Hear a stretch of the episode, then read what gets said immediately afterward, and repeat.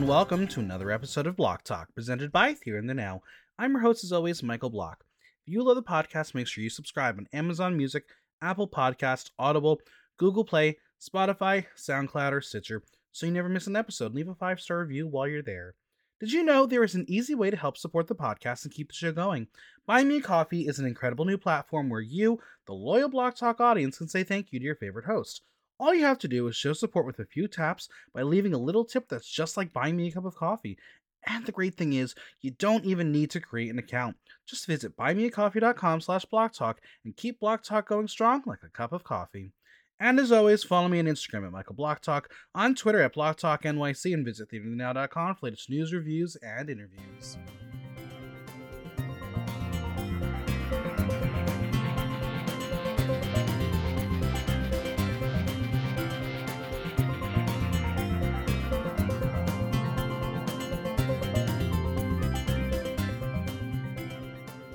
She is one of the most dynamic performers on the planet. If there is a fire trick, you know exactly whose show you're at. It's the unstoppable Boudoir LaFleur. Hello. Hi, how are you? I'm great. How are you? This is an, an honor and a dream having you on the podcast finally. You are actually the first podcast I've ever been on. You are popping my podcast cherry. I figured it's time to make it happen. And I, you I... have been... And you've been asking, and so I said, you know what, you're the one, let's go. I feel so honored. Uh, thanks for giving me the exclusive and not Bob Monet or Lady Bunny, but they, they, they're, they're great too, they're fine. I don't think Bob Monet or Lady Bunny are concerned with what I have to say, to be honest with you. Yeah, well, maybe one day we'll hear their um, uh, um, Glam Awards acceptance speech. I'm so shady. Anyway, no, I don't think I don't think you will, because they're usually not in the building. No, never. Um, I'm so excited to have you on because you are absolutely one of my f- favorite drag artists on the planet. Um, I, I've I've been watching you for years. I mean, I couldn't even tell you how long it's been, but I'm excited for the listeners. Has it been? Probably. Yeah. Yeah. That's when I started, and that's whenever I think I first met you, probably out in Astoria. Probably, but I, I'm excited for the listeners to, to know a little bit about the artist behind Boudoir LaFleur. Are you ready to tell them all? Yeah, let's dive in. Well, we love to start from the beginning. Where are you from? I grew up in a little town called Dover, Ohio, about an hour and a half south of Cleveland. What, the only thing what? there is a, is a high school. It's a bunch of houses and some football fields, and that's it. I said, girl, I got to get out of here as fast as possible. So, Ohio. I don't know much about Ohio, um, especially because um, I come from a um, University of Michigan household. My brother went to U M, so that's like, we don't talk about Ohio much. Um, we just drive so through it to so get there. Com- Yeah, so we're competitors is what you're saying. Correct. Because, you know, Ohio, Ohio, Ohio, Michigan have that huge sports competitiveness that I know nothing about. Yeah, I I mean my brother, like it, it like it's always the rivalry game the uh, Sunday after or the Saturday after Thanksgiving. If Michigan loses, do not talk to him, do not message him, do not it's over. Life is over. Um but I I had joked one day to someone. I was like, yeah, there's definitely been a war between um Uh, Michigan and Ohio um that's not football, and someone was like, no no no that's not true. And then they looked on um the Wikipedia page. There actually was a war between Ohio and Michigan for the area known as Toledo. Oh, really? They battled each other they for Toledo. For like the actual land of Toledo? Correct. Correct. Have, oh, okay. I'm no shade to Toledo, but no shade to Toledo, but what? Right? Crazy. People are, the Toledo is really flat farmland, and I, there's one there's one university there, and good for them, they have a great music school, I hear. Um no someone on the street one time heard I was from Ohio, and they were like, oh, H, and I was like, I think I'm supposed to respond with Correct. I O. Is that yeah, what you it. do? That's it. Okay. I've never now, been much into sports, obviously. What was life like in Ohio? What were you like as a child? I was super quiet as a kid. If you talk to my teachers, I they would say I was very respectful. Um, I usually minded my own business. Was um, I was I was a shy kid. Mm-hmm. And you have and a theater I... background. When did theater come into your life? Um, it started with a production of Guys and Dolls at a place called the Little Theater of Tuscarawas County. And I think I was probably fifteen. And I have a way of always being um, a replacement or a fill-in or a last-minute something. It's um, sort of been a reoccurring theme in my life. And somebody came to our choir practice because obviously I was a little baby gay, and I was in the lo- and I was in the show choir. And someone came and said, "We need a we need a boy who can dance and sing in our production of Guys and Dolls." And I it was like all my dreams were about to come true. I um, I got my mom to drive me to the Little Theater, and I did an audition in the hallway. And twenty minutes later, it was in my first community theater production of Guys and Dolls. That's incredible. So you caught the theater bug. What what is it about theater that attracts you to it? Um, I think really it was just all the excitement of it. I was really mm. bored as a kid. I was, I really hated being in school, just sitting down all day, every day. I would usually pretty much lay my head down and go to sleep. For a mm. while, I think they thought I had narcolepsy problems, and I was just bored. I just couldn't, I was the type of kid, I needed to be up and moving around. This is why I think I eventually found dance as a way to express myself. I was just always so tired and bored of sitting around staring at someone standing there talking about something I didn't really care about. I wanted to be up doing things. So theater was the first thing, because the only thing besides that that kids would do would play sports, and I was just too right. Honestly, I was a little fairy, so I didn't want to be kicking a ball around. And so once I found dancing and singing and stuff like that, I, it was I could never turn back. So where did you go to college? I went to the University of Akron in Akron, Ohio. It's, and you uh, studied? It's actually, I studied dance. Um, dance. I had a under, I guess my secondary study was music, but I sort of gave that up to dance. I actually gave up a music scholarship to focus on dance because that was oh, an, wow. obviously a, a genius move. But I just saw myself as a very unhappy band director in Ohio. That's fair. I that's decided, fair. I decided instead of doing that, I would try to become a dancer. I had big dreams. Now, for those who don't know the geography of Ohio, where is Akron in relation to Cleveland? It's thirty minutes south of Cleveland, pretty close to Lake Erie. Nice. Yeah. So dance. What What was your aspiration when you decided to pursue dance as a, as a, a degree and then a career? Well, I was lucky that I had teachers that pretty much told us, if you're studying dance in college, you're probably gonna, at your best bet, get into musical theater or maybe a smaller company. In general, for really professional dance companies, by the time you're eighteen, you have most of the major training you're gonna need, and you won't need a dance degree. A lot of people that study dance, and this is no shade, no shade, no tea. A lot of people that study dance in college will end up becoming dance teachers, educators, administrators, things like that.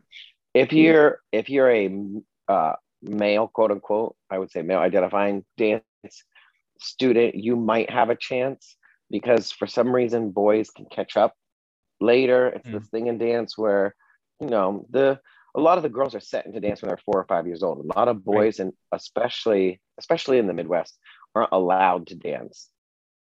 For many reasons, you know what I mean? They think totally. You're gay, honestly. They think you're gay, they think it's for girls. All the, there's all kinds of reasons as to why boys aren't allowed to dance like girls. And so a lot of boys catch up late. Uh, I had smart teachers. They were like, get as much technique as you can, get a boy, voice teacher, go to New York, and you'll probably get a tour of something. So you come to New York. What was your, what was it like being in New York, fresh from Ohio, from the Midwest? Well, what's hysterical is I came to New York and I auditioned for a production of Cats that was at a theater back in Akron, Ohio, and I got Cats. so, that, that, you know, that's how it works. I left Akron, Ohio, went to New York, auditioned for a for the Carousel Dinner Theater for Cats in, at a theater in Akron, Ohio, and I went right back to Akron, Ohio to do my first job. Cat. How did how, how did you find the audition process when you came to New York? Did you find it to be difficult? Um, yes, I found it. No, how about this? I found it nerve-wracking. I didn't find it difficult. I find that I work pretty well under pressure in general. I find I work, I find in general, my personality works pretty well under pressure. In fact, if there isn't pressure, I'm probably not interested in it at all. Uh, it's got to be high stakes. It's got to be high stakes or else I'm like, eh, who cares? Um, I maybe that's the competitive side of me that's really strong. Uh, I find audition auditioning kind of thrilling, to be honest. Mm. Um, and I am very competitive. So uh, it was nerve-wracking, but I didn't find it hard. Though it can be hard, you know, once you do a bunch of Absolutely. auditions, you're told no how many times. It gets to the point where you go, okay, you, yeah. So it's a mixture of everything, I guess. More exciting than hard. Absolutely. Now, what was your big break? What was the big moment for you in your dance and theater career? I guess the biggest thing I did was I did a tour of Evita, the musical. Mm-hmm. Um, I did a bunch of regional theater over the years. And then um, Larry Fuller, the original choreographer for the Broadway show Evita, uh, mounted a tour in two thousand seven, I believe it was, when I auditioned. And um, I was actually asleep on my couch because the night before I had gone out and my roommate busted out of her bedroom. My roommate Colleen, thanks Colleen. She swung her bedroom door open. She's like, girl, you have an hour. Get yourself together. Go audition for Evita. They need a dance ensemble. You're going to do it. It's a national tour. It's a year long. You're going to make it happen. So I jumped on the bed. I ran. And I went, and I did not get it right away because the casting director did not like me. The um, artistic team liked me, but the casting director did not like me. And so I had to do like four or five callbacks for it. But I eventually got it. And I was uh, I was a featured dancer, and I took over the role of Mario, the tango dancer.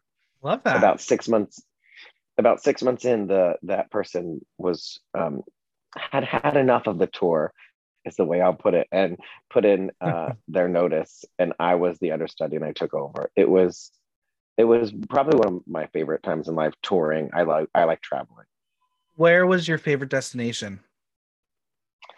Oh, on that tour, it was bus and truck. It was uh, so. Oh boy! Let me dig. Let me let me dig deep into the cities we went to. You know what? Actually, my favorite city we went to was Reno. That's fair. That's fair. Uh, uh, because Reno was, I don't know, it was a really good time. We got wild. Now, when did drag enter your life?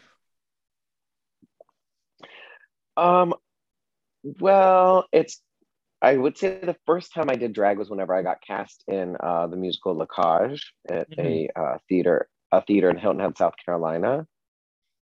Uh, I was supposed to be Hannah from Hamburg, but then, sure.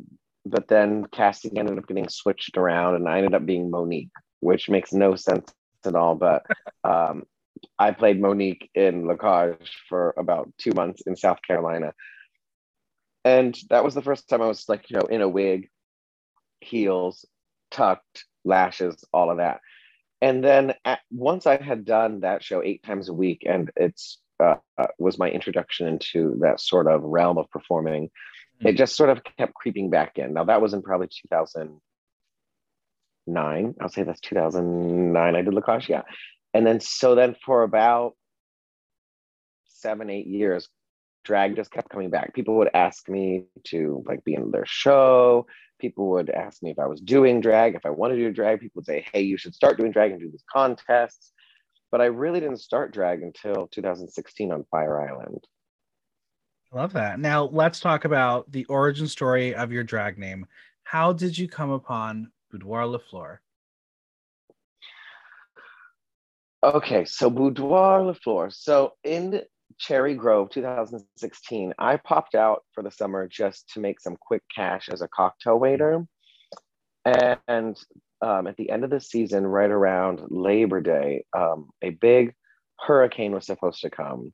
So they had canceled all the ferries to and from the fire, the island of fire, uh, were canceled. And so this hurricane was supposed to come, and a lot of people stayed on the island. A lot of people left. It so turns out all the drag queens had left. Every drag queen was like, screw this. I am out of here. I'm not getting trapped out here. I have gigs in the city. And uh, I just was hunkering down with the rest of the staff. And then the day came, it was, it was a Sunday. Uh, and this, the hurricane never came. The sun came out, it was glorious, but there were no ferries to be had. So everyone that was on the island was stuck on the island and no one could get to the island.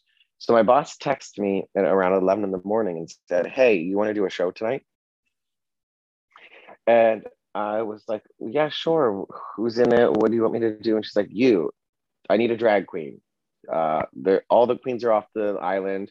I have no one to do it. Everywhere is closed. It's glorious out. If we do a show, even if you suck, you're going to make some money. She's like, even if you're terrible, even if you're terrible, everyone's going to come because there's nothing else to do and you'll make money. So you may as well just try.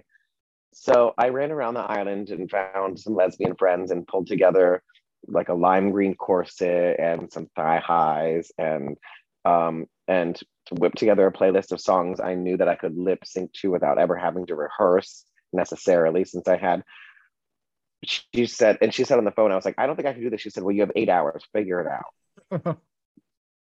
And then I went on and did a show that night, and the people that were on the island came and liked it and honestly paid me more tips than I definitely deserved.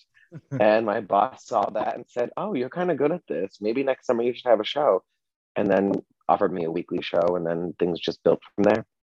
That's awesome. And and the name just naturally came. Oh, so then I look at me. I go on on a tangent. The name uh, came. I didn't. My friend Michael was on the island, ironically, and then uh, Michael, uh, Michael Bow actually. And I said, I have to do a show tonight. I don't like. I don't even have a drag name. I've been in drag. I don't. And he said, "You are Boudoir," and I was like, "Oh my god, I am." That was it. And I just, the minute he said it, he he just declared it, and I heard it, and my brain went, just went clicked and said, "Yes, it is." And uh, I, when I was growing up, I had an aunt that was sort of like my surrogate mother, and she used to call me Little LaFleur, and. Uh, my roommate Colleen from years ago, who now is an actress in L A, she also called me LaFleur. And so I've just always had this LaFleur in my life. And so I just figured Boudoir, slap on a nickname LaFleur that I've already had for most of my life on that. And it sounds pretty good because still, believe me, I do not speak French. I'm sure so, you get asked to speak French all the time. Yeah, and the people are like, your name is Boudoir LaFleur and you don't speak French. And I'm like, yes, I know. I'm a white trash girl from Ohio. This is what we do.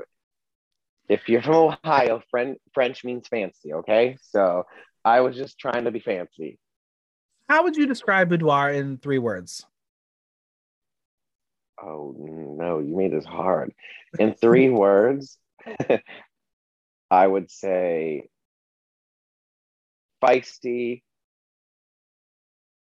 I would say dramatic, and yeah. I would say feisty. How about dynamic? Let's change dramatic to dynamic. Feisty, dynamic, and cutthroat. I'm here for it. How long does it take to transform into Boudoir? Well, I mean, when did I when did I really start? twenty sixteen, and then by two thousand eighteen, I was pretty much doing it full time. It, you, it took me so long whenever I started, but now I have narrowed it down to if I have to, have to, have to, I can do it in one hour and thirty minutes. But that means I'm in full, full, like straight to work mode. No one talk to me, no one to speak to me. Don't make a sound. Music cannot be playing. The dogs have to be fed. No, there can be nothing. I don't even have time. No distractions. That, you know what I mean? Like I can do it in ninety minutes if I have to, but not, I would say bad. In general, I give myself two hours and fifteen to two thirty to be I love comfortable. That. Now, usually this is the time where I say I ask my guests like what are their favorite makeup products are, but I think this is the moment where I think you need to reveal to everyone what glue you use to keep your hair on, because you whip your hair so much, and it, I've never ever seen it move, ever. I. Um, okay, so this is, um, I use a glue that you can only get at beauty supply stores, mostly in Harlem. And I got it because I was using glue that would not hold my wigs down when I whipped my head, because I definitely do whip my head a lot, you're right. And without a head whip, half my drag is gone. Recently, I started wearing short wigs, and it changed my drag because I started dancing around a lot more with my body. Because I will, I love a hair whip. I'm a, I grew up in the eighties and nineties. I was watching M T V, you, you know, and I was watching Janet Jackson and Paula Abdul. It was whip, whip, whip, turn, whip. Everything was a hair, long hair whip in this direction, that direction. So I went to a beauty supply on the corner of Broadway and one fifty-six. And I just told the girl behind the counter, I said, I need super, super strong glue. She goes, oh yes, church glue. And I said, what? She goes, church glue. You know, the girls, they glue it down, they go to church, and they go crazy, and the wig won't come off their head. And I said, if if that's, I said, that's actually, that's what I need. I need church glue. And I don't even know the name of the glue that I use. I still go to the same beauty supply store, but I'll tell you this, it's clear glue. It's really thick. It smells like pure alcohol. It will burn your skin off. And it is the hardest glue to get off of lace possible. It takes God. so long to clean up. All the other girls use mastics, and mm-hmm. uh and which is absolutely fine. Get your mastics life. Um every time I've used mastics, halfway through the show I have to re-glue it. um gotcha. I also don't I only sweat under a wig, so like it all gets wet underneath there. I don't sweat on my face very much, so then all that wetness just gets under that glue and it just starts to peel right off. So I basically use super glue. I'm here Super for lace it. glue. At some point, they're going to have to called... sponsor you. They don't sell it in very many stores, so I don't know how much that sponsorship would be worth, to be honest. Fair. Now, also my favorite makeup, my favorite makeup product is actually Makeup Forever, is what I use mostly. I love that. That's awesome. Yeah. All right. So, who are some of your drag inspirations, whether it be drag artists or or other um, artistic people? My drag inspirations, I would say my first drag inspiration was Gloria Swanson in Sunset Boulevard. Mm-hmm. Oh, yeah. Uh, I don't know. I, I grew up on that movie. I love film noir, and she, something about that character was so dramatic and over the top. And to me, that I was like, that's drag. Like she yeah. is, um, and obviously not a drag performer, a actress. Um, the role of Norma Desmond. I would say that my inspirations were not mostly not drag queens. Um, rock stars like um, Stevie Nicks, um, mm-hmm. Stevie Nicks, Bonnie Tyler, um, honestly dancers like Paula Abdul and Janet Jackson.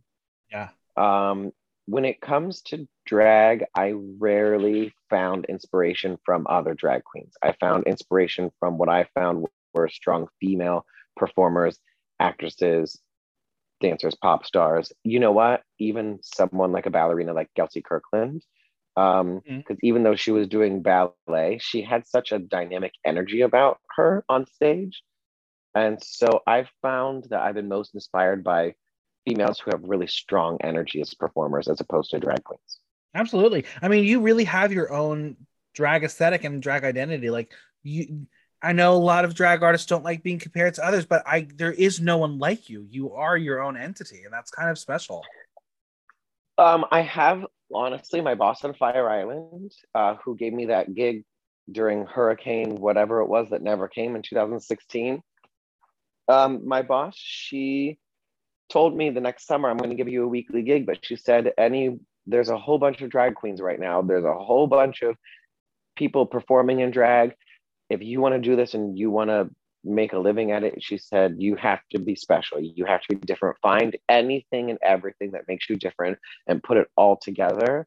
And then Absolutely. You will find a persona that will be different. And so I really have my boss, who is not an entertainment manager or a talent manager in any way. She is a very smart businesswoman, and she gave me that one piece of advice. And that one piece of advice has, I honestly, made me a whole career. I, I, I love that. That's amazing to hear. Now, let's discuss the evolution of your look and your hair, because like you mentioned earlier, you have been wearing shorter wigs, but for, for a long period of time, it was always a very similar look. It's always black lingerie, the the brown wig that always flies around. Where, where, when did you decide that is what Boudoir was going to look like?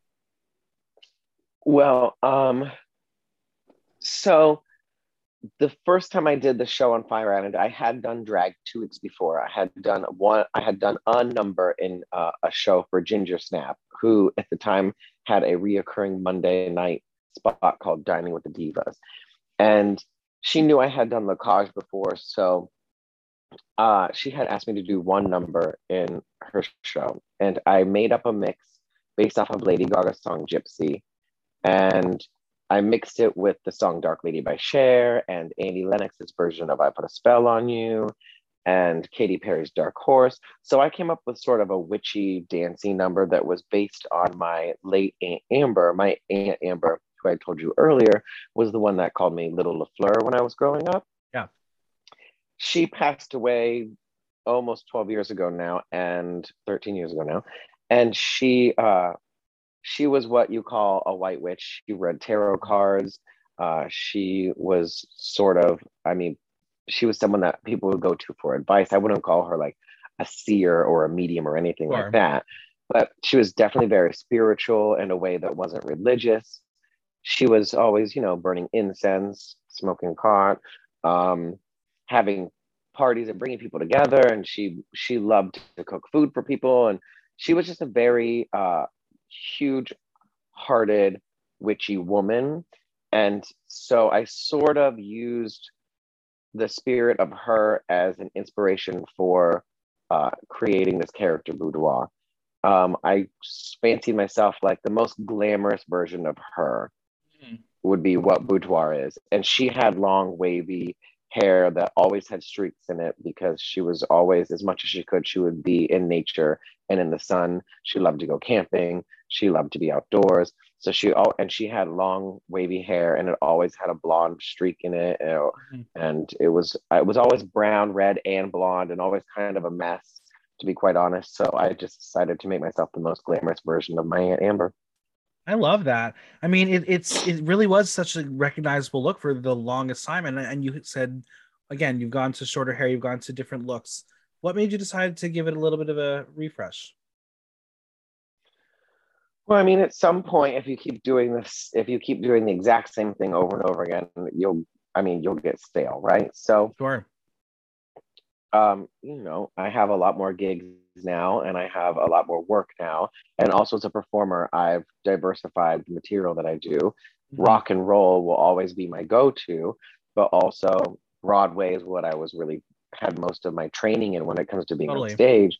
So I've just sort of found a way to bridge the gap between the origin of the spirit of where Boudoir comes from and my skill set. And so now I'm just sort of oscillating in between. You know, sometimes I'll wear just a tight updo and a sequin gown that's a tearaway. And when I do, people are like, who is this? And then sometimes I'll bust out that big wavy wig and glue that on my head and just wear a black, black lacy Leo and some black boots and thigh highs. People go, oh, Boudoir's back. So I, now, now I do it just to keep myself, just, just to keep myself fresh and exciting and try new things. I'm very comfortable with who I am as a drag performer now. So I feel like I have freedom to branch out. Then when it comes to putting a look together, is it more so who you're working with? Is there a theme for the night? Um, or you say, fuck it, I'm doing me, you all can follow along? It's generally, fuck it, I'm doing me, you all can follow along, generally. I'm here for I, I it. Mean, well, you know, and there's certain gigs where you're like, okay, tonight we're getting the staple, the standard. And then there's other nights where you go, okay, something special is going on, or it's a bigger night, or it's a party, or, or whatever. So, you know, I'll, let's whip something up new. But for me, it's more of the feeling of, I like to be the type of queen when you walk in the room, everyone knows who you are, as opposed to, oh, look what she did today. It's like, oh, there she is. Absolutely. Because a lot of a lot of queens will pull different looks, which I completely different looks. Like from behind, you can't even tell who it is until you turn around. I don't ever want to be that queen. I want to be that one she stomps and they go, oh, Boudoir's here. I appreciate that. Now, speaking of, what makes a drag artist have longevity in New York? In my opinion, uh, I would say showing up and being nice. Yeah. Because there's, because in New York City, uh, let's be honest, in New York City, no matter what anyone's feelings are, there's a lot of talent, especially in the drag world. There's a, there's a lot of talk lately, like uh, like the other day I saw an article where Bianca Del Rio supposedly said that there's a lot of like delusion in drag and things like this. And I will agree with that to a point, but you can't deny that in a big city like New York City, there aren't so many talented queens. Absolutely. So the thing that's gonna set you up, ninety percent of life is showing up. So I think it's showing up, being professional, being nice to everyone.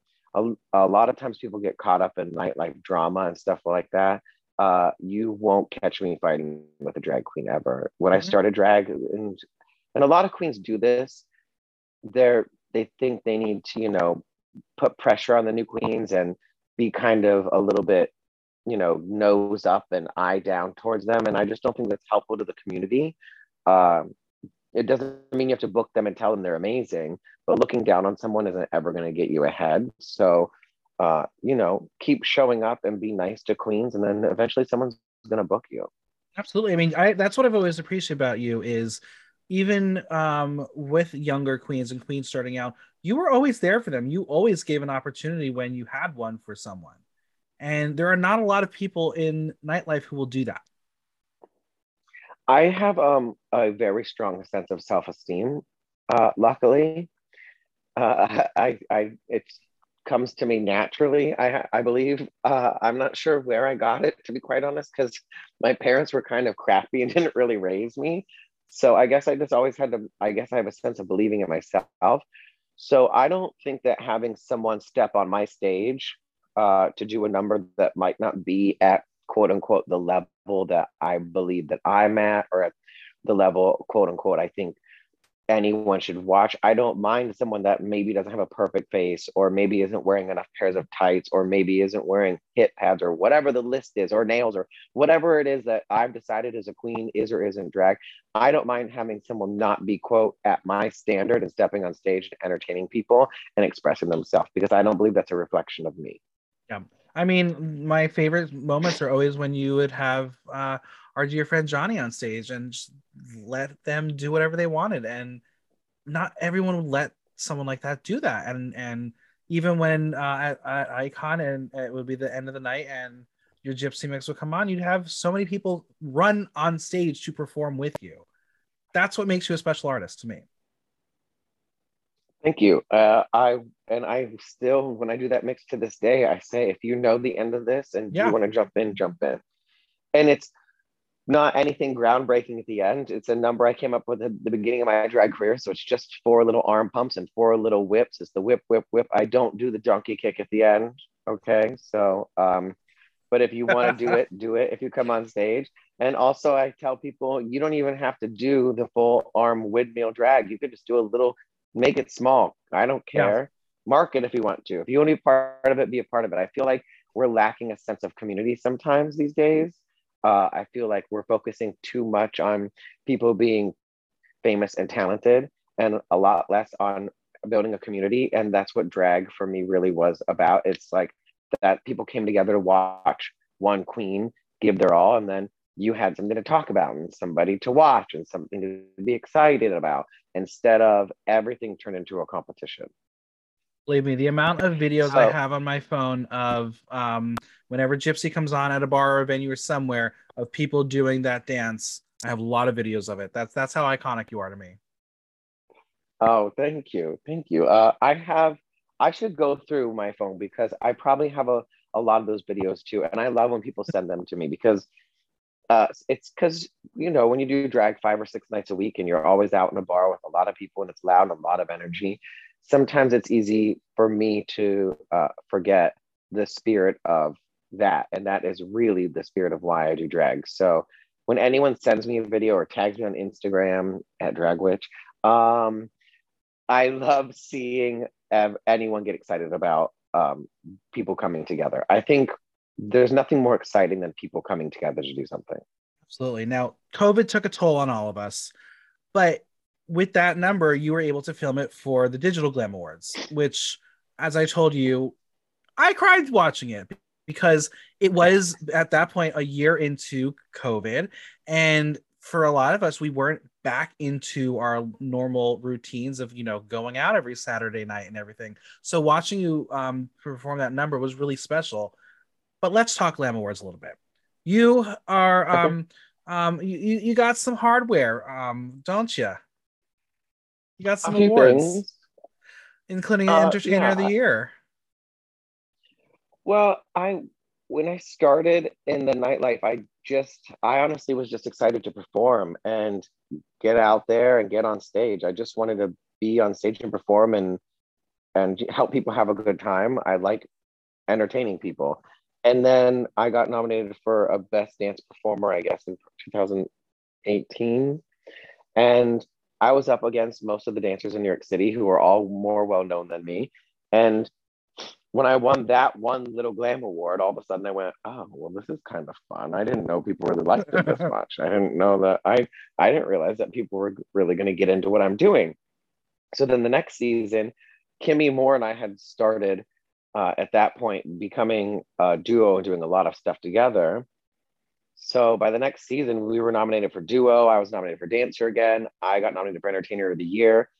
And then I won all three of those things, which all three were an absolute gag to me. To win dance, best dance performer again, I was shocked.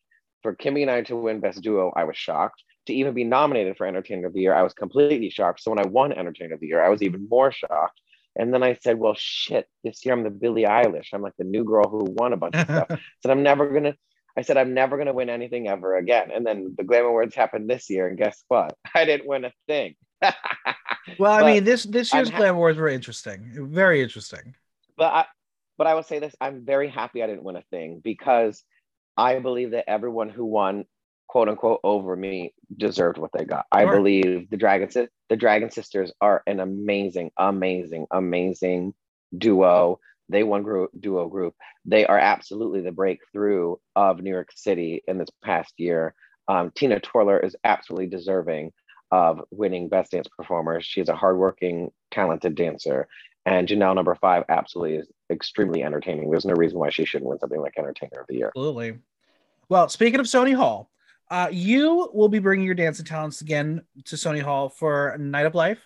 Tell us about the event. That's true.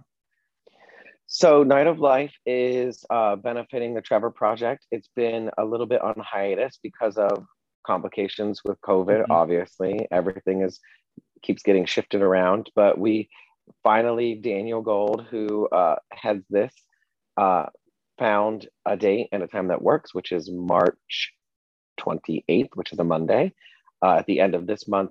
And I'm actually doing my original mix based on Lady Gaga's Gypsy, but with a whole cast of dancers. Love that. It's going to be, it's going to be a stage version of the video I did for the Digital Glam Awards. That's awesome. Over a year back. Yeah, so that's exciting. What is it about doing um, an event like this that is important to you? Well, it's benefiting the Trevor Project, uh, which is uh, super, I, which is way more important than people believe. The, the Trevor Project actually um, needs as much support as possible for the youth of the L G B T Q I A plus community. Um, so th- I'm I'm a sucker for any good cause. And I think the Trevor Project is one of the best causes there are because I feel that uh, younger people in the community need to get on their feet to a strong place so that they can get to be older people in the community. Absolutely. Uh, and and I think that we don't realize that you, it's this community has its challenges at any age. Um, you know, we a lot of us come from other places that aren't New York City or L A or whatever place we go to where we're around a lot of people like us. Um, but a lot of the younger kids around this country are living at home where they don't have anyone to talk to that's within our community that understands them. They feel right. completely isolated, completely alone. And the Trevor Project helps bridge that gap. And so I try to, anytime I can, help the Trevor Project. Oh, I also won a Glam Award for Best Digital Special where I did a fundraiser for the Trevor Project. Yeah, I forgot about that. You did. Now, I can't believe we've gotten this far in the podcast without mentioning this word, but One of the most dominating forces that has taken over the New York drag scene are the Assassins. Tell us yeah. about the Assassins. I uh, the Assassins are so special to me because it just, as a group of friends, it just happened very organically. Um, Kimmy came to Fire Island a year or so after I started doing drag, uh, and she did a competition called, called So You Want a Job, which mm-hmm. we do at Cherries at the beginning of every season. And um, she wanted a job and she won. And so then she got hired, and her and I be- her and I became instant friends, both being dance-based drag performers. And so we started doing numbers together and putting each other in each other's shows as much as possible. And then um, her, she had left the city uh, to come out to Fire Island, and she gave her job to Nick Gaga to replace her in the city. She suggested Nick Gaga replace her in the city. So then uh, we started to get to know Nick Gaga because she was, Kimmy had referenced her for her job. And then Kimmy went to school with Camilla Cockman. They went to college together, I think, at Fredonia University. And uh, I don't know if it's university or college, but sorry, girls. Um, and Camilla was thinking about getting back into drag about three years ago and started to do it more again. She had dabbled with it when she was younger. And so we sort of convinced Camilla to sort of slap back on a wig and face and start jumping in and doing stuff with us. And it just sort of all organically, slowly meshed together and stirred up into a pot, and then suddenly, bam, we're the House of Assassins. We're doing music videos, we're doing shows, we're getting booked together, uh, we're creating content together, and now almost everything I do is related to the Assassins. There's rarely something I do that is just Boudoir, which has nothing to do with the Assassins. In fact, even if I do something of my own, I'm still using my sisters as sounding board, as inspiration, as um, we've just become a, a really good drag family. Now, this may be a difficult question. Um, is there a mission statement for the Assassins? No. uh, just good time gals. Just get on stage and be talented. Well, how, what is it like? So is there a test to become an, at least an honorary member of the Assassins? Because I, I feel like there are some like extended friends. Yeah, there are definitely some extended friends. Is there a test? No, but we should do a, I think maybe that, we're, you know, as you get older, you got to come up with ways to keep everyone excited. Maybe we should do a competition. Find the next assassin. I, I'm here for it. I'm here for it. Finding, finding the next assassin. I mean, I mean, you would be, generally, to be an assassin, you'd need to be dance related, and uh, and we're just we're sort of no frills. You know what I mean? Absolutely. We're not so much on we're not so much on wearing dresses and sequins and big hair. We're we're hair flips. We're stomp the yard. We're boots. We're leather. We're chains. Uh, just downtown drag is what I call it. I'm here for it. I do want to discuss the Little Mix re, uh, recreation video y'all made of Sweet Melody. I believe at time of recording, it's at three hundred seventy-nine thousand views. How did this project come about, and how was it? How much fun was it to film? I'll tell you this: it was not fun to film at all. Uh, it, it was cold, right? The project itself was really, really fun, but the filming itself was was painful, hard work. But you know, painful hard work pays off. So uh, it's absolutely going to be one of my favorite projects. I don't, no matter where I go and drag, this is always going to end up being one of my favorite projects. Um, we did it because uh, I call them the girls. See, I'm at an age where I'm ten years older than the oldest of the other three. So a lot of times our ideas of what we're going to do are not the same.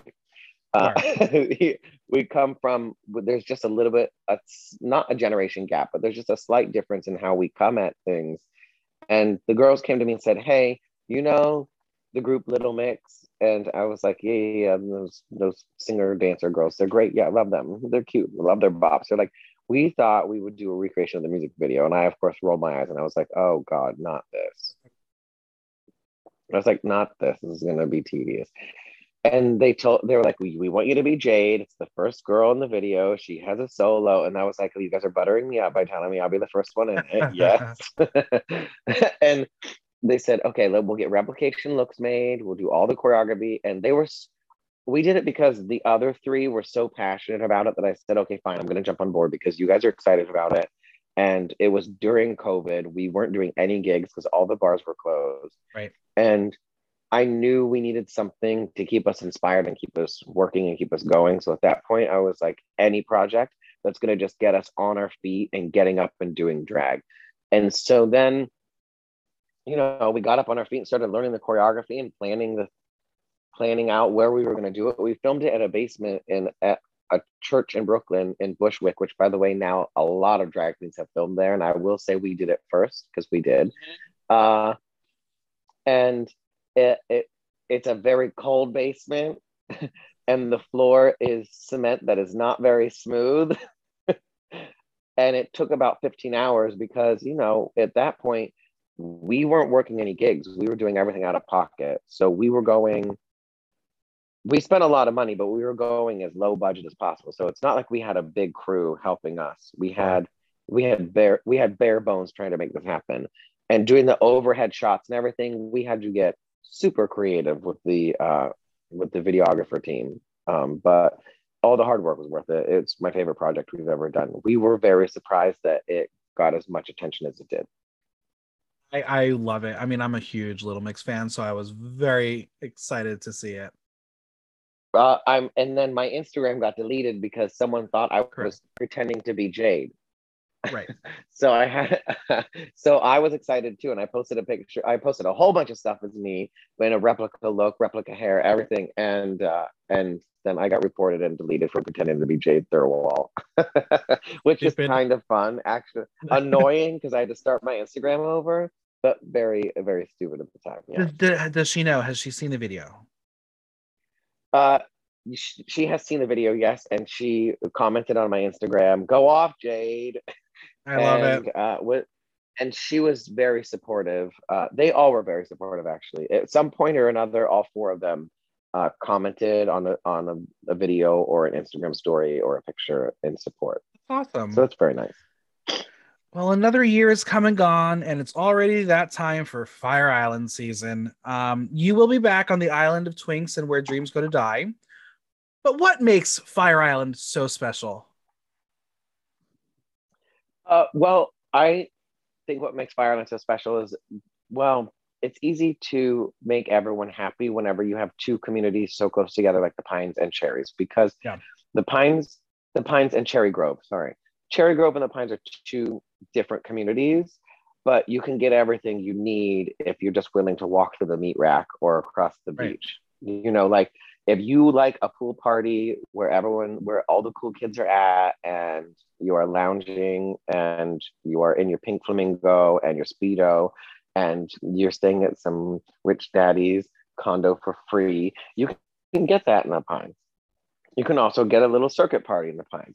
You can also be in the Grove and hang out with the bears and the lesbians, if that's your tea, and the drag queens. Because let's be honest, in the Grove, you can't even, you can't spit without hitting a drag queen in Cherry Grove. True. It's very true. So you get your bingo, you get your queens, you get uh, your, um, you know, you get your seaside food and whatnot in Cherry Grove, and you get your circuit parties in the Pines. So I feel like Fire Island is so special because those two communities put together can make a lot of different people happy within our community. Absolutely. Now, you will be, will be participating in Miss Cherry's All-Stars this summer. What can you tell us what you'll be bringing and why is this event so big this year? Well, this event is big because it's uh, a combination of a lot of the girls who have won Miss Cherry's in the past, uh, which the list is, I mean, Taya Hart, Brenda Darling, Tina Burner, Sable Cities, myself, other people. Yeah, other people. That's um, right. Like there's a there's a there's a whole bunch. If you want to share that, I didn't listen to you. Sorry. Um, uh, and so it's just a combination. All the girls who have ever won Miss Cherry's are generally a big part of the community, and I find uh, the sense of community in Cherry Grove is super strong, especially at Cherries. Uh, I believe our mission statement is to help people really have fun and bring everyone together. We, uh, our, the owner, Jackie, our she loves to bring the community together for a big event. I mean, A, it's good for business. B, totally. it's create it sense a creative community and a place for people to be and feel like they're part of something. So Miss Cherry's All-Star is bringing together some of the most talented queens that have won Miss Cherry's in the past is going to be a huge day, because all of these queens have groups of fans in Cherry Grove, whether whether it's their favorite or not. We all have so much support out there. So a day like that is just going to be such a huge event. What can I, what am I, what can I tell you that I'm bringing? I can tell you I plan on doing very well because naturally uh, I don't compete very often. Uh, mm-hmm. So when I do, I put everything into it. I believe proper preparation prevents piss poor performance. Absolutely. And um, and I've been preparing for a while. I'm going to bring I'm actually going to bring a variation of my original package for Miss Cherry's. Oh, I love that. I'm, I won't say that I'm just taking what I did and making new versions, but each, each there's four categories: presentation, daywear, talent, and gown. And for each one, I'm definitely doing some way a nod to my original package for Miss Cherry's, because my original package, I feel like the reason why I won was because it was just very different than everyone else. And it was very diverse. Within my package, I stayed on brand for each category, but each category is very different than the last. Now, you can say no, there's no one there. It's fine if you don't want to answer it, but who do you think is going to be your biggest competition? Sable Cities. All right. I'm excited. Sable Cities. I absolutely think that Sable Cities is, A, she's very talented, and she is very, very loved in the community of Cherry Grove, and she's also a national title holder, and she is she's from she's a Texas girl. Those Texas girls know how to do pageants. Those Texas girls know how to do pageants. They mm-hmm. get that shit. They really do. So I would say, yeah, she's my biggest competition. All right, we're gonna play our first game. Very simple. It's called Finish the Sentence. I'll give you a sentence. You just, just gotta finish it. Okay. My favorite color is red. If I were an animal, I'd be a meerkat. My favorite superhero is Catwoman. My biggest fear is not being able to dance. My dream vacation is Santorini, Greece. When I was a kid, I wanted to be a majorette. My biggest pet peeve is disrespecting other people's time. My favorite musical is. Ooh, you made a hard one out of that one. my my favorite musical is a toss-up between, okay, do I have to choose? I have to choose. My favorite musical is favorite musical movie, Cabaret, favorite musical on stage. Bossy. Love it. And my N Y C drag crush is? My N Y C drag crush? Mm-hmm. Uh, okay, let me think about it. Oh no, I don't know. N Y C drag crush? Um,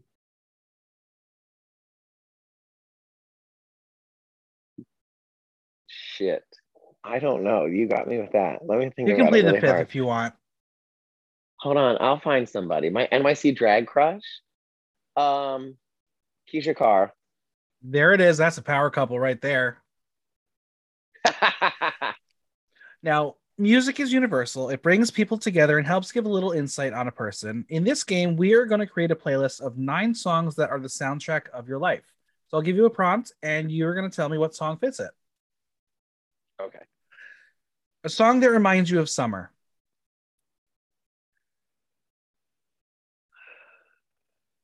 Lady Gaga, eh, eh. A song that motivates you.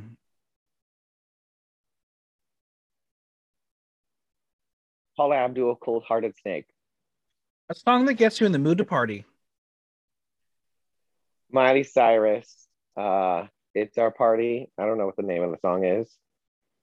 Yeah, I don't know if it's called either. That's left my head. That's fine. A song that you wish more people knew. Uh, oh, a song I wish more people knew. Um, Dog and Butterfly by Heart. Love it. A song that reminds you of your first job. A song that reminds me of my first job. What was my first job? um, Memory from Cats. A song that reminds you, or uh, yeah, a song that reminds you of your first time in drag. Life of the Party from the Off-Broadway musical Wild Party. Love it. A song that gets stuck in your head. Um, what's that new song? Woma, woma, woma. I don't know it. That one. All right. A song from your favorite musical. Uh, what did I say my favorite musical was? You said Fosse. Uh, um, I Gotcha. Uh-huh. Mm-hmm, uh-huh, mm-hmm. Mm-hmm. And the song that made you who you are. Oh, a song that made me who I am. Lady Gaga, Gypsy. I love it. Now, you thought I asked some hard questions before. I got some even harder questions now. We're going to play This or That, Rock and Roll Edition. Okay. Okay. So I'm going to give you two options. You're going to pick the one you prefer. Okay. Guns N' Roses or A C D C? A C D C. Blondie or Heart? Heart. Pat Benatar or Joan Jett? Pat Benatar. Stevie Nicks or Bonnie Tyler? Stevie Nicks. Genesis or The Police? Genesis. Rolling Stones or U two? Rolling Stones. Prince or Elton John? Prince. Led Zeppelin or Pink Floyd? Oh, that one's hard. Okay. Led Zeppelin or Pink Floyd? Oh, gosh. I'm sorry, Led Zeppelin. It's Pink Floyd. Bon Jovi or Aerosmith? Aerosmith. Poison or Whitesnake? Poison. Journey or Foreigner? Foreigner. Madonna or Cher? Oh, Cher. And finally, Freddie Mercury or David Bowie? Freddie Mercury. Love it. Is nightlife like competitive, that. Right? Isn't it fun? I like that one a lot, actually. Is nightlife competitive? Extremely, all the time. I do my best to make it not. Is there any advice you would give to young drag artists starting out about how to make things not as competitive? Ignore people whenever they say things to try and make you deter from your vision, that is, when someone goes, oh, you're wearing that lip again. Oh, you've decided tonight to wear these heels. Oh, you thought that that would look good with this. Ignore it, ignore it, ignore it. Stay true to your path and be nice no matter what. How has the usage and necessity of social media evolved since you started on the scene? The usage of social media is so strong that it's become a whole separate job. Besides just doing your gigs in nightlife, um, pretty much anywhere that you're going to work is going to expect you to promote. So uh, you need to find whichever avenue you can to get the people who they want to come and see you in the bar and buy some drinks and cocktails and have a party and use it to your advantage. Do you think certain venues don't go far enough in promoting their artists? Absolutely. So what what what do we have to do to get them to do better? Because the drag artists are definitely doing their job and, and upholding their end of the bargain. How can the venues do better? I'm lucky because I um at a I'm at a point right now where I work for pretty much I have two separate bosses, one in the city and one on Fire Island, and they both do a lot of promotion on their own. Absolutely. Uh, Um, um, in their own rights, if you will. Um, what could we do? I don't know, because, um, I mean, you can just tell them you're going to stop promoting too. and then you risk them going, okay, fine, we're going to get rid of you. Yeah. It's not fun. I don't know that there's anything you can do. Be nice and try and just tell them I'm promoting. And if you want me to be a party promoter as well as a performer, you're going to have to pay me more. Yeah. That would I, I mean, be my guess. Honestly, like, I think at some point, like, there's going to be a breaking point because there, uh, for me, for watching from an, an outside perspective, it, it guts me hearing the stories of, oh, well, um, you're not getting enough people there. And then knowing that certain venues just do not do any social media pushes. And it's like, a lot of the younger queens just can't say anything because they're still starting out. They don't want to get blacklisted, blah, blah, blah, blah. But yeah, there are definitely certain venues out there that I wish I could just slide into those D Ms and say, do better. Yeah, I would say maybe if you can pull together a gaggle of your friends for one night and get everyone to come yeah. like a certain week and pack it out. And have the boss then come to you and go, oh, see, look how amazing this is. And you go, yeah, I had to make this many phone calls, send this many mm-hmm. D Ms, talk to this many friends. I had to do this and this and this, which adds up to this many hours of work, which you aren't paying me for. And these are hours of work that you're not willing to do to promote your own bar. So if you want it to be full like that from now on, you're going to have to pay me more and start promoting on your own. I guess sort of sometimes you just have to show people how much work it really takes. And then when they tell you how great it was, go, yeah, it was great. And it took this much work that you didn't give me any time or money for. So you're going to have Absolutely. to step your game up if you want, if you want this out of me. I mean, as a business person, that would be my best tactic. I love it. Where do you see the state of drag in five years? Hopefully less on T V and more in person. I'm here for it. We're going to play everyone's favorite game, tea time. You're going to spill some tea on some of your favorite friends, sisters, people you've shared a stage with, people you've taken a photo with. Okay, let me love. have a coffee. We're, we're going to find out if you if you love them or hate them. And feel okay, free to, let's do it. Oh. Feel free to share whatever you want. And let's start off with oh. Jacqueline Hyde. Jacqueline Hyde, I legit, Jacqueline Hyde and I have a new gig every Saturday. Hardware is at quote unquote four p.m. By the way, we don't start until six. Um, we were, uh, uh, my boss called me and said, hey, I'm going to offer you a gig with one other queen that is not in the House of Assassins because you already have like seventeen of those. Um, and I would prefer someone already within our family. Who would you want? And instantly I said, Jacqueline Hyde, because that bitch is so fucking funny. I knew even if no one came to our show, I'd be just laughing the whole time every week. Yeah. Next up, Petty Cash. Petty Cash. She is a good time gal. She is honestly a sweetheart.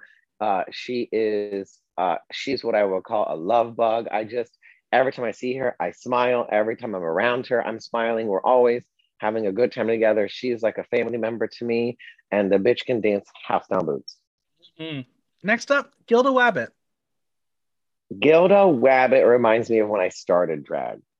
Uh, when I started drag, she was one of the few queens who offered a generous extending hand and a supportive uh, voice in my life. Whenever I found when I started drag, a lot of people, I think, maybe had the wrong impression of me. I think um, I've sort of built up a level of respect at this point, but when I started drag, people sort of treated me like I thought I was somebody, and I was really just trying to figure out who I was. Sure. And Gilda was one of those people that was there and supportive from day one. Yeah, we miss her here. We do miss her here. Next up, Heidi Ho. Heidi Ho. She is, uh, how would I describe Heidi Ho? In my in my experience of her, I love Heidi Ho. She's also another, I can't, like right now I'm just, you keep mentioning people that I really love, just so you know. Of so course. Like I'm actually, so like I'm just smiling and thinking of all the good times I've had with these people. Heidi always has a way of giving me a quip that's never a put down. She always has a sassy little something that, and she's always right. Uh, she's she's drier. She's drier than a lot of other people, and yes, it's really, but it really, it makes my eyes wet because she makes me laugh. Uh, uh, she makes me laugh until I cry, and I think her her drag is, and I don't want this to be negative to her, I think her drag is a little bit underrated in the city. I think that she is super talented, very creative, and very funny, and also super hardworking, and she should be more recognized for that. I agree. Next up, Brenda Darling. Brenda Darling. Brenda Darling is one of the queens that taught me that always being nice will get you somewhere. Absolutely. No matter what. Because I'll tell you, when I started drag, Brenda and Logan were a big, Brenda and Logan Hardcore, to be specific, were a big uh, duo, especially on Fire Island. And that was around the time Kimmy and I started becoming a duo. So there was just sort of like a little unspoken, like, oh, they think they're the new girls for a hot second. We're all good with each other now. All Gucci is all get out. But she still, no matter what, a lot of people will try and stir up drama. She showed like the true pageant girl she is. She showed that always being nice, no matter what, will get you far. And now she's one of my favorites. In fact, her and I want to do a Paula versus Janet Jackson show together someday. Oh, that'll be good. I'm here for that. Next up yeah. is Honey Davenport. Honey Davenport, also one of the queens who taught me about community in this uh, nightlife, because she's one of those girls who always, always, always made sure she made everyone in the room feel loved and welcome, uh, no matter what level or what bar we thought they were at, no matter what their social standing was, no matter what, obviously, their color, race, background is. She makes sure that everyone feels loved and part of the community. And I learned that from her. Next, we have Jenna Catastrophe. Jenna Catastrophe is one of my oldest friends from Ohio. Uh, one of the most talented and diverse performers. She taught me a lot about makeup, to be quite honest. Whenever I first moved to New York, she was my first roommate. In two thousand four, we had an apartment in Bushwick, and Bushwick was not the Bushwick it is now in two thousand four, by the way, you guys. Uh, uh, y'all, sorry, didn't mean to specific, be specific about that. Y'all, uh, she taught me a lot about passion on stage. She and I had some really good times together, two summers on Fire Island. Um, she's a fearless performer, and uh, she helped me bring that out myself. Yeah, I remember seeing her at your show at Icon and being like, I am in love. This is a brilliant artist. Yeah, absolutely. Next up, D J Two-Face. D J Two-Face, I owe him a lot. He's the reason why I got into the family of bars I work at right now. Uh, he told our boss uh, at Hardware slash Pieces slash Playhouse that uh, I was someone to keep an eye on. And then that boss came and saw me do a rainy, empty bingo on a Wednesday night, and I think the end of September in Cherry Grove, and said to me, well, if you can make that entertaining, then um, you're probably pretty good. You're probably pretty good. And once in a while, if I need someone to fill in, can I call you? And I said, yeah. And then I started filling in and slowly that built into regular gigs. Love that.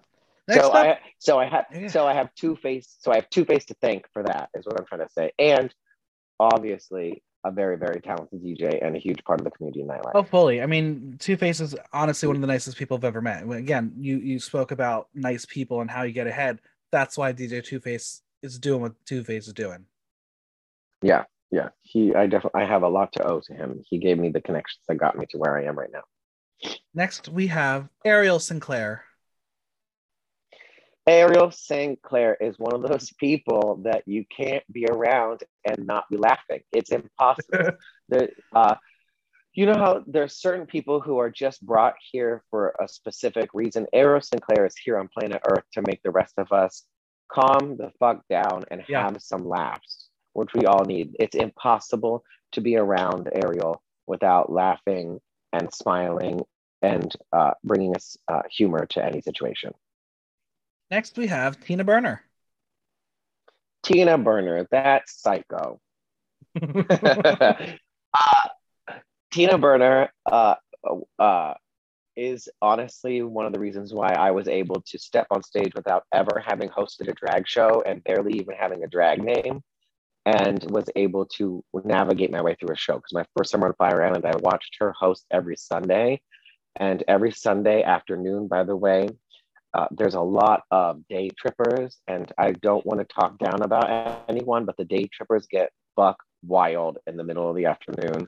And watching her wrangle them is watching a masterclass in how to be a host and still be funny and charming and talented while also being able to control the room. She also told me the four things that you need to know to win a pageant, and I did them for Miss Cherry's the first time, and I won, and I'm not going to tell them to you now. I'm here for it. I keep those secrets to your chest.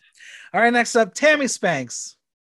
Tammy Spanks is a good time gal. I just saw her the other night. She has a new gig at the Phoenix on Mondays. Go see her. Um, she... She's one of those people that also just, she she just got to get on stage and make people feel good. That's what makes her come to life. Uh, and her and I both grew up in Ohio. We didn't know each other until we both lived in New York. And the minute we met, we knew we were kindred spirits. I love that. All right, next up, Camilla Cockman. Camilla Cockman, one of the most charismatic people I know. She is so herself. It's like being around a baby. You know, and so everyone was just like, just look at this cute, adorable little thing. I'm not calling Camilla cute, adorable little thing, but I can't be, uh, I can't be in a room with her without smiling and having a good time. And the vibes that come off of her are so strong and so pleasant. She's just such a bright light. And I think that that good energy just emanates out of her, which is why she's, um, I'm glad she's part of the House of Assassins. And I think she'll always do well in drag. Next, we have Nick Gaga. Nick Gaga is one of the hardest working people in the industry. I have so much respect for Nick Gaga. And I've, over the past year and a half, since we made the video for Sweet Melody, actually, and uh, she helmed finding the uh, crew, uh, the videographers, uh, the editors, all of that. She is willing to put in any work possible to get the job done. Uh, not only is she talented on stage as a performer and a Lady Gaga impersonator, which is also impressive, she is behind the scenes p- able to put in so much focused work to get to the product that uh, she needs, and also a lot of times for other people, which is me and the other girl in the House of Assassins. Last but certainly not least, Kimmy Moore. Kimmy Moore. Kimmy is just... I will say this, Kimmy and I work together so much now that whenever we're in shows together, I generally will go get a drink. I will go to the bathroom. I will go backstage and fix my hair. When she's on stage, I know that the audience is in good hands. Yeah. But whenever I've just uh, still almost five years later, still to this day, if I decide to stay in that room and watch my sister do a number instead of popping off to take a breath or whatever, I still am always impressed by what she does. Every single time I, I look at her, I'm like, oh my God, look at what this bitch is doing. She is so fierce. The girl brings it. She's fierce. She is passionate. She, she's a super, super talented dancer and all of the accolades I could say, but she's also just such a good friend and a sister. And at this point, just family and always will be. I love that. What is your go-to karaoke song? Oh, I'm gonna tell you a secret. I hate karaoke, and I don't have a go. And I don't have a go-to. But when I've had to sing karaoke, I've sang "Mandy" by Barry Manilow. Oh my God! Oh wow, that's a choice. I know that one. It's definitely definitely a choice. I think because it, rem- it reminds me of uh, my. Uh, Grandpa, I'm not a great singer. I'm an okay singer. I'm I want I would call myself a singer with a lowercase s. Uh huh. Gotcha. Um, like I can sing, but it's not it's not really something everyone wants to hear, to be quite honest. But uh, one of my grandfathers was a really good singer. He had like a very velvety voice, and he used mm-hmm. to love to sing Barry Manilow. He and so I guess I I like to sing Mandy because it reminds me of my grandpa Don.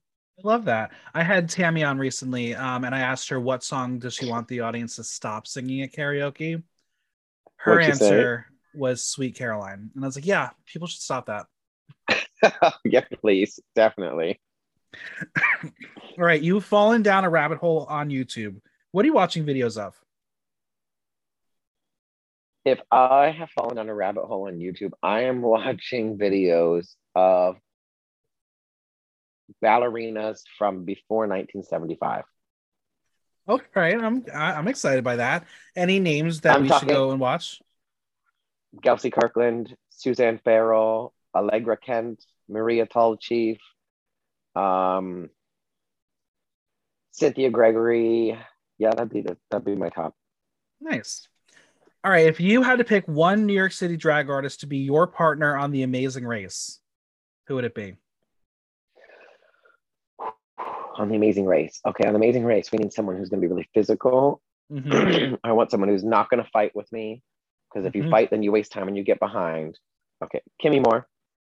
I'm here for it. Listen, if you need help submitting that audition tape to C B S Viacom, I am here and I will help you make that happen, because that is the T V we all deserve. I would say Kimmy Moore, because A, she's physically fit and strong, and her and I rarely really fight, and we're really good at solving problems together. Like, a lot of times I'll be like, the two of us together are almost one whole drag queen. I love it. We have uh, a couple of fan corner questions for you. This is a question okay. from Coco Taylor. What is the best song to light things on fire to? The best song to light things on fire to, Back in Black, A C D C. Love that. And this is a question from Dan O'Rourke. Logistically speaking, what is your favorite place to perform? Logistically, like mm-hmm. meaning like, like stage lights, camera yeah. action, all that. Playhouse Bar. It's beautiful. It's a beautiful venue. For sure. It is very, very beautiful. The stage, the just the pristine of the stage alone, the lights around that gold trim, it just, you know, it's it's very professional looking. It's very, uh, it's modern. It is, it's pretty. I like it. Yeah, and the stage is nice. It's nice, nice soft wood. So Not that we do like soft wood, but. So I had my previous guest ask my current guest a question, and this is a question from Virginia Thick. Inspired by Drag Race, if you had a, to do a song on the show, what would your eight-bar verse be? Inspired by Drag Race, if I had like my own song. So like if you had to do like a I... verse for one of the Drag Race songs, like give give us a rhyme or two that you would include in your lyrics. A rhyme or two I would include in my lyrics. This bitch. I know. When she asked, I was like, oh, God. This bitch. Okay. Oh, my gosh. I haven't started writing my script for Drag Race yet. Um, okay. It would be something along the lines of, I chew on crowns for breakfast, clowns. Okay. I can see you frown because you're jealous of my gown. Something like that. I don't know. I'm here for it. Now is your turn to ask my next guest a question, um, and it can be about anything you like. The only trick is you don't get to know who it is. Okay, my question is, why are you auditioning for RuPaul's Drag Race? All right, we'll ask it. Well, I love to try to expand the community here on Block Talk. Who would you like to hear an interview from in the future? Um, I would like to hear an interview from... Camilla Cockman. All right, let's do it. Well, where can we find you on social media, Venmo, and any projects you want to continue to plug? I am at Drag Witch on pretty much everything. All any any app that would be money related is at Drag Witch. That is drag as in drag queen, witch as in I'm a witch, bitch. Um, I used to be drag with a dot witch on Instagram. So yep. if you used to follow me, my account got hacked and deleted. So please follow me on Instagram at drag witch. We also have a brand new Assassins Instagram, which is at Assassins N Y C. I love it. Well, Boudoir, you made my dream come true. Thank you so much for being here. It was my pleasure.